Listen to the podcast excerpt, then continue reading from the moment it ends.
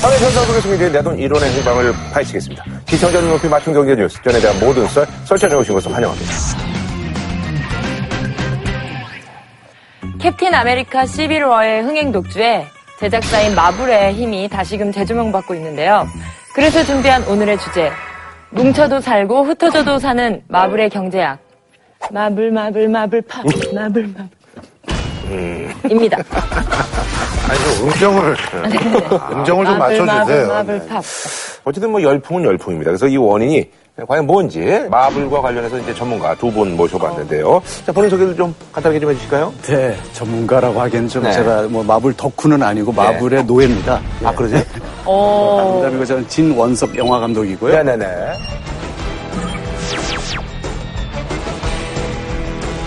저도 네, 감독님처럼 전문가나 덕후라고 하기엔 많이 부족하지만 마블 시네마틱 유니버스에 빠져든 배지의 문이라고 합니다. 아하.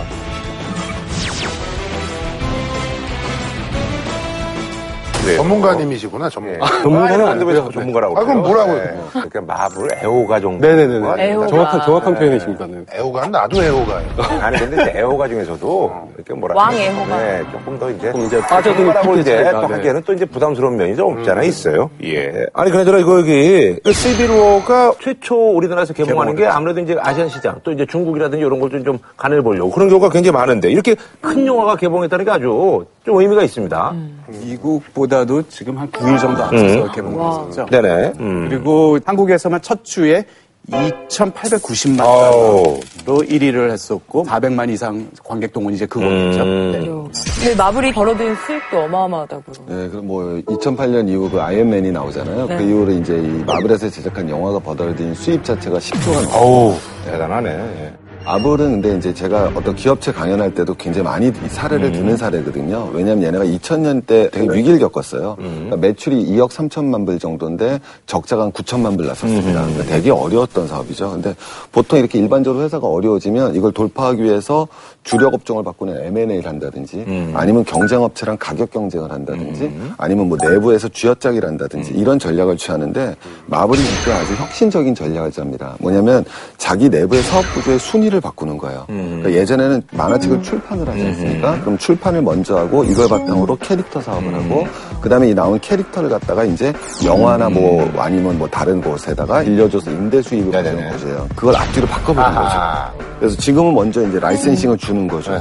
그다음에 이제 두 번째 캐릭터 사업을 하게 되고 그 바탕으로 이제 만화를 찍어내는 이 내부의 사업 구조를 변화시킴으로써 경영 전략에 있어서 위기를 돌파할 수 있다라는 대단히 모범적인 사례를 보여줬던 게 마블로 꼽힙니다. 마블 같은 경우는 아이언맨을 시작으로 해서 이제 마블 시네마틱 유니버스라는 거대한 세계관을 구축해 나가게 되거든요.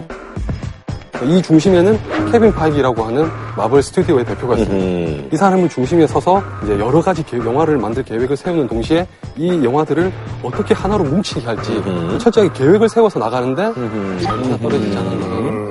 어쨌든 말이죠. 라인업이 이제 그 미리 이제 공개가 됐잖아요. 이게 라인업에도 다 이제 계획이 숨어 있는 거죠. 아주 치밀한 사업적인. 네, 그렇죠. 지금 아까도 말씀하신 그 마블 이제 시네마틱 유니버스라고 해서 마블 영화 그 우주가 있는데 그 우주가 계속해서 이제 팽창하고 있거든요. 그러니까 지금까지 3단계로 진화된 것에 첫 번째가 그 이제 2008년부터 2013년까지 이제 마블 히어로 처음 소개를 하는 거잖아요. 아이언맨, 헐크, 토르. 잘 안 됐어. 네. 네, 캡틴 아메리카. 네. 사실 캡틴 아메리카 1편 같은 경우는 한국에서 50만밖에 안 들었어요. 그것도. 근데 이제 다 뭉쳐서 우리가 보는 게 어벤져스고 이제 그게 이제 성공을 하고 나서 그 MCU 이제 2단계가 아이언맨 3, 그다음에 어벤져스 2, 가디언즈 오브 갤럭시.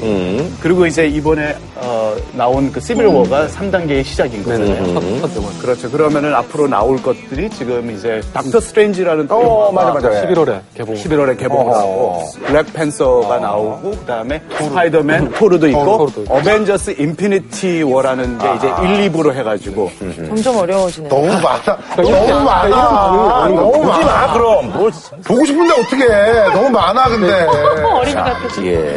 자, 아니 그러잖아요. 그 스파이더맨 같은 경우는 이제 소니로 약간 뭐 팔려갔잖아요. 네. 예. 그래서 이제 요번에 이제 그 등장 여부가 굉장히 그 관심사였는데 요건 어떻게 되는 거예요? 이거 조금 복잡하면서도 되게 재밌는 문제인데 마블의 판권에 대해서 얘기하자면 1990년대에 이제 마블이 재정적으로 조금 위기를 어려워서 그때 이제 여러 캐릭터들 각 영화 제작사에 팔았죠. 거기에 이제 포함됐던 게 스파이더맨이고 그리고 다들 아실만한 엑스맨. 그리고 판타스틱4 인기 있는 애들은 이제 좀 팔아넘겼죠. 예. 어벤져스 멤버들도 사실은 그전에는 이미 다른 곳에 다 풀려있던 캐릭터들을 회수해서 만들었거든요. 마블 쪽에서 이제 물밑 작업을 한 거죠. 스파이더맨을 데리고 오기 위해서. 이게 세상에 알려지기 시작한 게 2014년에 소니 해킹이 있었죠. 그때 이제 이메일이 공개가 되면서 얘네들 둘이 이런 거래를 하고 있구나 해서 이제 아무래도 조금 더 빨리 진행을 한 것 같긴 해요. 이게 짚고 넘어가야 되는 게 말이죠. 우리 슈퍼맨 배트맨은 이제 다른 회사 거죠? DC? 네네. 네. 원래 근데 DC가 원조잖아요. 원래는. 그렇죠. 코믹스에. 예. 원조 성공을 했죠. 보통 이제 그 DC 코믹스 하면 우리가 슈퍼맨, 원더우먼. 네. 좋아하는 이제 배트맨. 사실 아쿠아맨. 아쿠아맨. 그게 실패했지만 이런 캐릭터들이 있거든요. 그럼 그 슈퍼맨하고 배트맨에는 이제 DC가 있다면 DC와 마블의 차이점은 뭘까요? 아무래도 가장 큰 차이는 기획력이 아닌가. 사실 그 다들 아시겠지만 원래 영화로 먼저 빛을 본 것도 DC였거든요. 그렇죠. 그런데 이런 캐릭터를 잘 못 살리고 있는 거죠, 사실 DC에서 계속해서. 저는 사실 크리스토퍼 놀란의 잘못이 크다고 생각해요. 크리스토퍼 놀란이 배트맨 3부작을 너무 잘 만들었잖아요. 근데 그 전보다 왜냐면 이야기가 너무 무겁고 이러는데 그 다음에 이제 역량도 안 되는 감독들이 자기도 뭔가 좀 그러니까 슈퍼맨 새로 나온 것도 보면은 너무 무거워요. 우리는 슈퍼맨 하면 정말 하늘 날아다니면서 막 그 망토 이렇게 막 날아다니고. 그 실제로 자기라는 존재에 대한 정체성에 대해서 계속 고민을 하고 맨 오브 스틸 같은 경우는 그걸 찾아 나가는 여정이었죠. 그리고 배트맨 대 슈퍼맨 하더라도 가장 많은 욕을 먹은 이유 중 하나가 영화 한 편에 너무 많은 시도를 하려고 한다는 거예요. 원더우먼도 소개를 해야 되고 그리고 또 배트맨도 또 만들어질 거니까 또 소개를 해야 되고 이걸 한 영화에서 다 제대로 버무려지지 못하는 바람에 가장 큰 비판을 받았었거든요. 근데 반대로 CB로 같은 경우는 그게 잘 됐다는 거예요. 이번에 이제 그쪽도 이제 저스티스 리그라고 해서 그 캐릭터들 다 모아가지고 또 이렇게 만든다고 하는데 근데 결국에는 저는 마블은 케빈 파이그라는 그러니까 그 덕후가 저는 그 사람을 마치 이 마블 만화계의 스티브 잡스라고 생각하거든요. 그러니까 그 사람이 만화를 그린 사람은 아니지만은 뭐가 되는 줄 알고 실력 있는 사람들 다 모아가지고 제대로 하는데 이쪽은 DC 쪽은 그러한 사람이 없는 것 같아요. 그러니까 이제 우리 미국에서는 흥행이 되는데 한국에서는 안 되는 제일 대표적인 게 스타워즈잖아요. 그렇죠. 그리고 그 다음이 슈퍼맨 배트맨이고. 너무 어려워. 그 다음엔 DC 코믹스 거고. 그 다음에 마블 거는 미국에서도 흥행이 잘 되지만 특히 한국에서는 특히 반응이 좋죠. 이제 그 원인이 이제 뭘까라는 생각은 좀 해봤었어요. 그럼 이제 마블하고 DC 코믹스를 비교했을 때 슈퍼맨 배트맨이 훨씬 더 만화적이죠. 그러니까 만화적이라는 얘기는 거꾸로 얘기하면 비현실적이라는 거거든요. 그럼 비현실은 뭐냐면 현실은 산악구도가 어렵습니다. 우리 구라 씨랑 우리 장훈 씨가 서로 싸울 때 누가 선이고 누가 악이에요. 그렇게 정하기가 어렵지만 만화는 그걸 명확하게 제시해주죠. 근데 그게 전형적으로 우리가 말하는 DC 코믹스의 슈퍼맨 배트맨이 되는 거죠. 그래서 걔네들은 전부 다 출신 자체도 지구인이 없죠. 외계에서 온 애들이거나 아니면 지구인이라도 우리랑 혈통이 다른 우리와는 동떨어진 성 타반에 살고 있는 거죠. 스타워즈는 비현실의 하이라이트죠. 그러니까 스파이더맨은 찌질이고요. 그 다음에 앤트맨은 고동놈이고요. 출신 성분 자체가 설령 재벌이라 하더라도 굉장히 서민적 고통을 겪었던 점입니다. 그러니까 되게 현실적인 캐릭터들이 나오는 거죠. 그 차이라고 생각해요. 기본적으로 제가 볼 때는 다른 나라에서는 모르겠는데 기본적으로 마블이 마케팅이나 이런 게 훨씬 더 나아요. DC보다는. 굉장히 마케팅은 잘하더라고요. 처음부터 잘한 건 아닙니다만 어쨌든 이제 뭐 탄력도 붙고 해가지고. 근데 그동안 그 여러 가지 그 전략들이 있었는데 이번에 뭐 어떤 전략들이 있어요? 007 영화 같은 경우는 한 편 딱 끝나면 이제 다음 영화는 뭐 전편과 상관없이 볼 수가 있잖아요. 근데 마블 영화는 계속 연결이 되다 보니까 그러니까 또 여기다가 이 새로 소개하는 캐릭터들을 끼어 팔기를 하더라고요. 그러니까 이번 같은 경우는 웬만한 캐릭터는 어벤져스 봤거나 캡틴 아메리카를 봤으면 우리가 알만한 캐릭터들인데 새로 나오는 캐릭터가 또 한 명 있어요. 블랙팬서. 그 굉장히 멋있어요. 근데 이제 어떻게 보면 흑인 슈퍼히어로가 나온다라고 해서 기대를 많이 하고 있는데 2018년도에는 이 블랙팬서 단독 영화가 나온다고 그러더라고요. 예고 같은 거예요. 그렇죠. 예고편의 역할을 해주는 거죠. 오늘 이제 얘기를 들으면서 야, 헐리우드가 진짜 무섭구나. 무서운 애들이에요. 무섭다는 뭐냐면 이게 무서운 놈들이 해야죠. 처음에 우리가 슈퍼히로란 무리라는 용어도 안 썼고요. 처음 왔을 때 많은 사람들의 반응은 뭐냐면 야, 저런 만화 같은 얘기를 왜 봐? 였거든요. 저게 뭐 이랬었는데 근데 저게 뭐가 왜 이렇게 바뀌어 나가냐면 그 스토리 안에 사람을 집어넣는 거예요. 그러니까 캐릭터 집어넣어가지고. 안에다가 자기가 꾸미고 있는 영역에 그 인간을 넣느냐 못 넣느냐거든요. 스타벅스 커피가 뭐가 맛있어요. 스타벅스 커피가 갖는 이미지 안에 들어가는 순간 우린 더 싼 커피를 못 먹거든요. 처음 소개팅을 만났는데 싼 커피를 못 먹으러 가잖아요. 그건 스타벅스 스코퍼가 맛있는 게 아니라 걔네들 스토리 세계에 빠져드는 거거든요.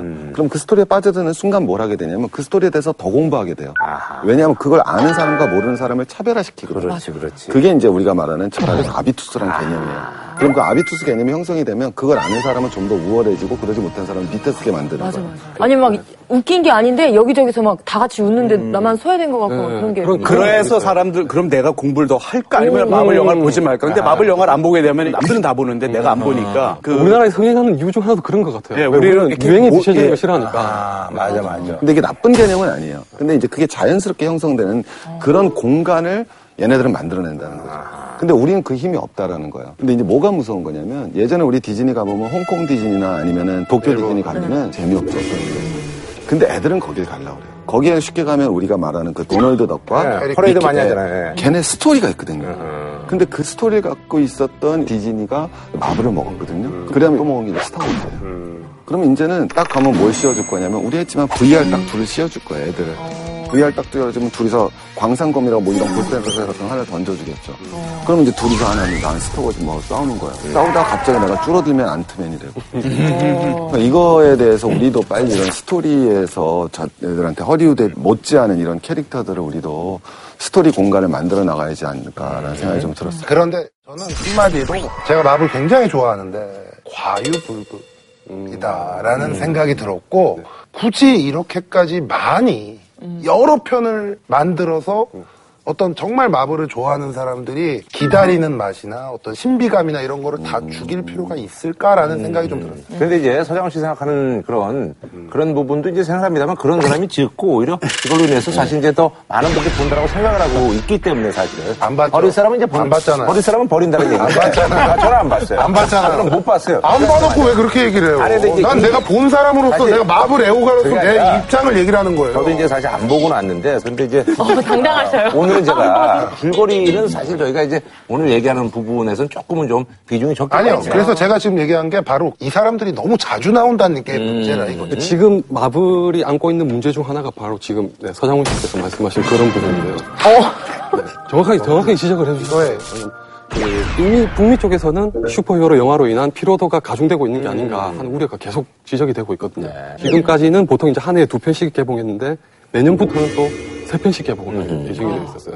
아, 근데 시장의 규모가 커지잖아요. 좀 인정을 하세요. 근데 관객이 외면하기 시작하면 안 만들거든요. 못 만들거든요. 그러니까는. 관객들이 그걸 계속 봐주니까. 아니, 그러니까 이거예요. 아니, 어쩌다가 한번 어벤져스 너무 재밌는데 이게 맨날 나와. 비슷한 게. 그러니까 그거에 대한 신비감이 좀 떨어지는 거죠. 장점이자 단점이죠. 네. 사실 그래서 이제 또 배우들은 많이 살렸습니다. 그래서 로버트 다우니 주니어 같은 경우는 거의 뭐 이제는 블록버스터하고 이제 꿈도 꾸지도 못할 정도로 이제 되게 멀어졌던 배우인데. 그 당시에 뭐 약물 중독 이런 것 때문에 해가지고 아무도 그를 고용하려고 하지 않았을 텐데. 그렇죠. 그리고 햄스워스 같은 경우도 사실 그냥 그렇죠. 뭐 무명 배우 그랬는데. 그냥 그런 배우. 아니, 엑스맨 이런 데 나오는 배우들도 그렇게 필모 보니까 이렇게 유명한 배우가 아니더라고요. 네. 그래서 이런 데 저기 안 나오는 뭐 브래드 피트라든지 이런 사람들이 좀 많이 근데 마블의 전략 자체가 멀어요. 그런 대스타들하고. 탑스타들하고 좀 멀죠. 네. 그나마 로버트 다우니 주니어가 그나마 좀 로버트 다우니 주니어는 어벤져스 한 편으로 5천만 달러 한 뭐 거의 600억에 가까운 시빌 워도 4천만 달러의 수익을 올렸는데 그 사람 외에는 너 이번에 이 영화에 잠깐 카메오로 나와 이렇게 지정을 하는데 말을 안 들을 수가 없네. 말을 안 들었던 배우가 한 명 있어요. 테렌스 하워드라는 배우가 아이언맨 1편에 그 왜 워머신이라고 그 로즈 대령으로 나오잖아요. 바뀌어요. 출연료 좀 올려달라고 했는데 그래 그러면 너 자르고 나 딴 사람 그래 다른 흑인 배우 요번에 돈치들을 했는데 돈치들은 원래 또 근데 이제 CEO가 그때 그러면서 흑인들은 뭐 사람들이 몰라볼 거야 이러면서 그것 때문에 인종차별적인 발언을 해가지고 좀 문제가 됐어요. 근데 나는 브래드 피트 아까 얘기 나와서 그런데 DC가 이렇게 부진하니까 말이죠. 아쿠아맨 같은 거. 브래드 피트가 한번 아쿠아맨. 브래드가 그걸 하겠어? 아니 돈 많이 주고 한번 모험을 한번 해봐야지.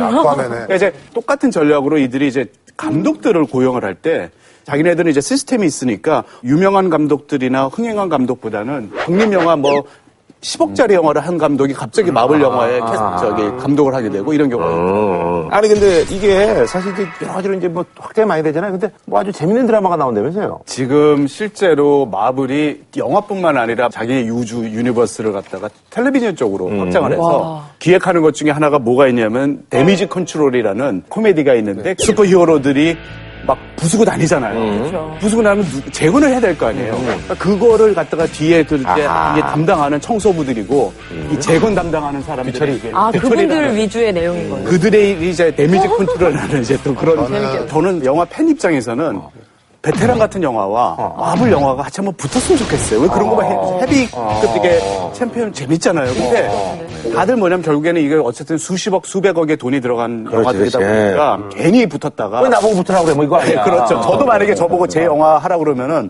안 붙죠. 근데 남이 붙는 거 보고 싶어요. 성격이 그래요. 알겠습니다.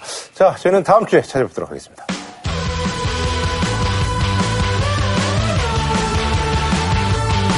치킨의 별이 5개, 티바 두마리 치킨에서 백화점 상품권을, 자격증 패스할 땐 이패스 코리아에서 백화점 상품권을 드립니다. JTBC